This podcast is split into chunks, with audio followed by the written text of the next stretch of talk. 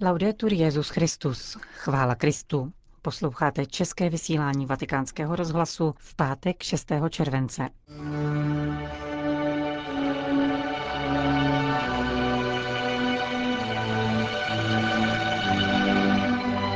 Za migranty a uprchlíky slavil dnes papež František při svatou ve vatikánské bazilice. Ve věku 75 let odešel na věčnost kardinál Jean-Louis Torán, předseda Papežské rady pro mezináboženský dialog a jedna z klíčových postav pontifikátu Jana Pavla II. K dodržování přijatých ekologických závazků vybídl Petrův nástupce účastníky konference pořádané u příležitosti třetího výročí vydání jeho encykliky Laudato Si. Pořadem provází a od mikrofonu přeje příjemný poslech Johana Bromková. Vatikán. U příležitosti pátého výročí své návštěvy na Lampeduze slavil dnes papež František Eucharistii za migranty v bazilice svatého Petra. Koncelebroval s ním kardinál John Ribat z Papuji Nové Gvineji, deset biskupů a dvacet kněží, mezi nimiž byli podsekretáři Vatikánského úřadu pro službu integrálnímu lidskému rozvoji. Homilie Petrova nástupce přinášíme v plném znění. Slyšte to vy, kteří šlapete po nuzném, utlačujete chudáky země. Hle, blíží se dny, kdy se šlu na zemi hlad, po slyšení hospodinova slova. Varování proroka Ámose má dodnes svoji palčivou aktuálnost. Kolik jen nuzných je dnes pošlapáváno, kolik maličkých utlačováno. Všichni jsou obětí již mnohokrát pranířované z kartační kultury. A mezi ně nemohu nepřipočíst migranty a uprchlíky, kteří nadále klepou na dveře národů, těšících se většímu blahobytu. Před pěti lety jsem během návštěvy na Lampeduze připomněl oběti námořních stroskotání a zopakoval trvalý apel na lidskou odpovědnost. Kde je tvůj bratr? Hlas jeho krve křičí až ke mně, říká Bůh. Toto není otázka adresovaná druhým, nýbrž mě, tobě a každému z nás. Odpovědi na tento apel, byť velkodušné, nebyly bohužel dostačující a dnes znovu oplakáváme tisíce mrtvých. V dnešním evangeliu Ježíš vybízí. Pojďte ke mně všichni, kdo se lopotíte a jste obtíženi a já vás občerstvím. Pán slibuje občerstvení a osvobození všem, kdo jsou ve světě utiskováni, ale potřebuje nás, aby svému příslibu dal účinnost. Potřebuje naše oči k vidění nouze bratří a sester. Potřebuje náš hlas k pranířování nespravedlností, jež jsou páchány někdy za spoluvinného mlčení mnohých. Skutečně bych měl mluvit o mnohém mlčení. O mlčení zdravého rozumu, o mlčení onoho vždycky to tak bylo a mlčení o něch my v protikladu k vy. Pán potřebuje především naše srdce, abychom projevili milosrdnou boží lásku k těm posledním, zapuzeným, odvrženým a odsunutým na okraj.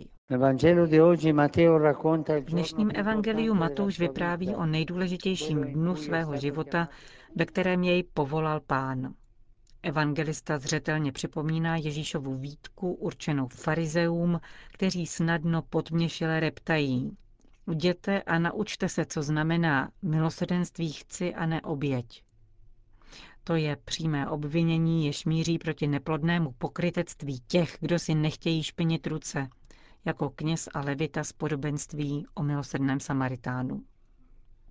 Je to pokušení, které se dosti vyskytuje také v těchto dnech a vyjadřuje se uzavřeností vůči těm, kteří mají, jako my, právo na bezpečí a důstojné životní podmínky a staví zdi, ať skutečné či imaginární, na místo mostů. Jedinou smysluplnou odpovědí na migrační výzvy dneška je solidarita a milosedenství, Odpověď, která příliš nepočítá, ale vyžaduje rovné dělení odpovědnosti, poctivé a upřímné vyhodnocování alternativ a obezřetné řízení. Správná politika je taková, která slouží člověku, všem lidem, kterých se týká, a předvídá vhodná řešení zaručující bezpečí, respektování práv a důstojnost druhých. Umí ve stále více propojeném světě mít na zřeteli dobro své vlastní země a přihlížet k dobru těch druhých. Žalmista poukazuje na správný postoj, který je třeba mít před Bohem. Vyvolil jsem si cestu pravdy, dal jsem přednost tvým rozhodnutím. Rádi bychom prosadili závazek věrnosti a správný úsudek spolu s pozemskými vládci a lidmi dobré vůle. Proto pozorně sledujeme snahy mezinárodního společenství, které by odpověděly na problémy kladené současnými migracemi, uvedli v moudrý soulad solidaritu a subsidiaritu a identifikovali zdroje a odpovědnost. Rád bych skončil několika slovy ve španělštině, jež jsou určena zejména věřícím, kteří přišli ze Španělska. Chtěl jsem připomenout páté výročí svojí návštěvy na Lampeduze společně s vámi, kteří reprezentujete záchranáře a zachráněné ze středozemního moře. Těm prvním chci vyjádřit svoje uznání za to, že stvárnili podobenství o milosedném Samaritánovi, který zachránil život chudákovi zbytému bandity, aniž by se ptal na to, kým je, odkud je, proč přichází a zda má dokumenty. Jednoduše se rozhodl ujmout se jej a zachránit mu život.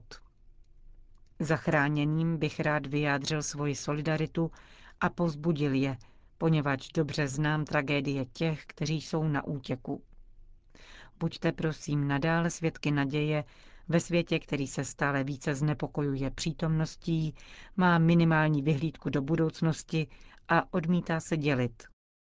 Prosím Ducha Svatého, aby osvítil naši mysl a roznítil naše srdce, abychom překonali všechen strach a neklid a stali se učenlivými nástroji milosrdné Otcovy lásky, připravenými dát svůj život za bratry a sestry, jako to učinil Pán Ježíš Kristus za každého z nás.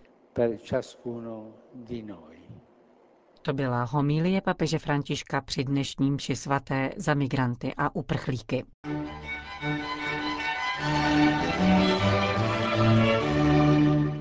Vatikán. Papež František apeloval na plnění pařížských dohod. Využil k tomu audienci účastníků konference pořádané u příležitosti třetího výročí vydání jeho encykliky Laudato Si. Boží volání vybízející k obnově jeho zničeného domu, které zaslechl svatý František z Asízy v kostelíku svatého Damiána, můžeme číst také jako pobídku k zabezpečení udržitelného rozvoje naší planety. Papež František o tom mluvil k účastníkům konference věnované encyklice Laudato Si. Svatý otec znovu vyzdvihl naléhavou nutnost změny životního stylu. Zdůraznil, že stále přesnější vědecké analýzy poukazují na reálné nebezpečí, že příštím generacím zanecháme pouze trosky, pouště a smetí. Péče o společný dům se musí projevovat v organické činnosti zaměřené na integrální ekologii. Papež vyjádřil rovněž přesvědčení, že lidstvo má dostatečné prostředky a znalosti k tomu, aby mohlo zodpovědně postupovat tímto směrem. Konference o změně klimatu, která má proběhnout v polských Katovicích letos v prosinci, může znamenat milník na cestě vyznačené pařížskou dohodou v roce 2015. Všichni víme, že k realizaci této dohody zbývá ještě mnohé učinit. Všechny vlády by měly usilovat o plnění závazků přijatých v Paříži, aby se předešlo nejhorším následkům klimatické krize. Papež připomněl slovy své encykliky, že snížení produkce skleníkových plynů vyžaduje poctivost, odvahu a odpovědnost, zejména od nejbohatších zemí, které jsou zároveň jejich největšími producenty.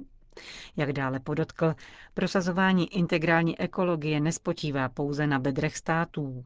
Uspět totiž může jedině tehdy, dostane-li se jí kolektivní odezvy a do jejího uskutečňování se zapojí místní zpráva, sociální skupiny, ekonomické i náboženské instituce.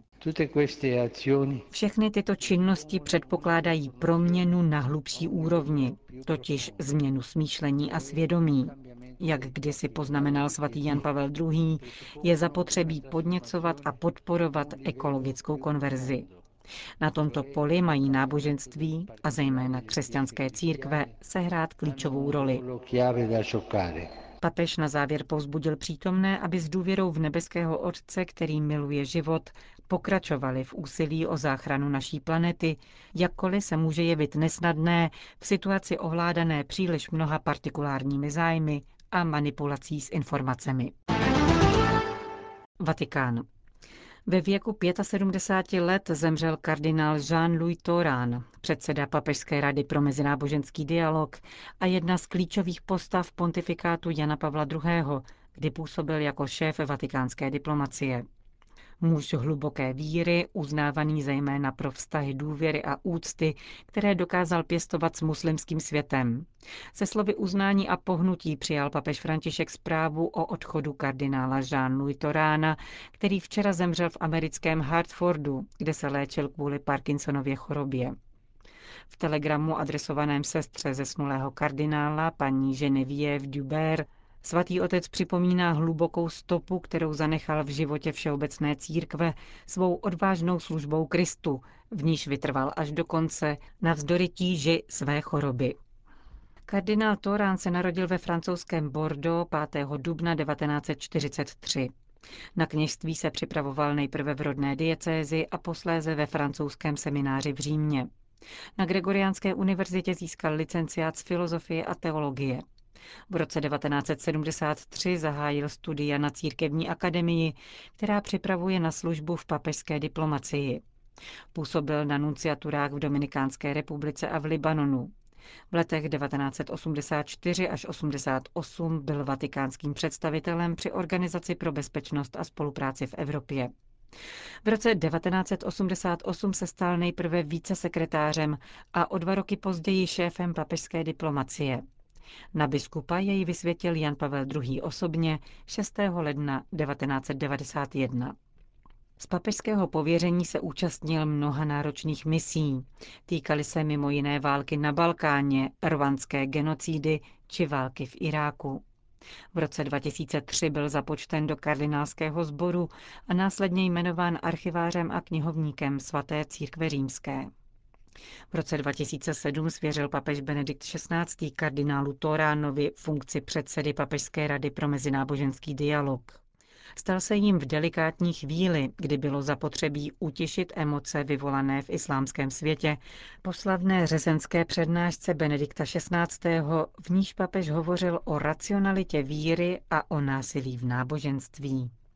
Během konkláve, které v roce 2013 zvolilo kardinála Bergolia papežem, připadl právě na kardinála Torána, co by protodiakona, úkol ohlásit světu jméno nového Petrova nástupce. Jako papežský diplomat a posléze sekretář pro vztahy se státy byl kardinál Jean-Louis Torán také svědkem pádu komunismu a role, jakou v této historické době sehrál svatý Jan Pavel II. Pro vatikánský rozhlas k tomu v roce 2014 řekl. Jan Pavel II. vždy mluvil o tom, že komunistický systém je podminovaný zevnitř a že se jednoho dne zhroutí. Nikdo nicméně nečekal, že k tomu dojde tak rychle a především bez krve prolití. Kdo by si tehdy uměl představit, že o deset let později díky o něm slovům nebojte se, pravda zvítězí, zeď padne, jsem přesvědčen, že počátkem této změny byla Helsinská dohoda a následně dílo dvou lidí, hrdinů našich dějin, Jana Pavla II. a Gorbačova. Tyto tři činitelé společně. Z 80. let a ze své práce v diplomacii vzpomínám na nesmírnou odvahu biskupů a kněží, vězněných a mučených. Jsem přesvědčen, že každá doba má své mučedníky. Zároveň si myslím, že největší iluzí byla představa, že je možné vytvořit módní křesťanství, které by se líbilo všem.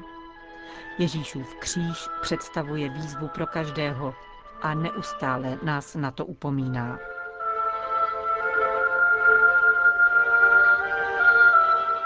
řekl kardinál Jean-Louis pro vatikánský rozhlas v roce 2014. Končíme české vysílání vatikánského rozhlasu. Chvála Kristu. Laudetur Jezus Christus.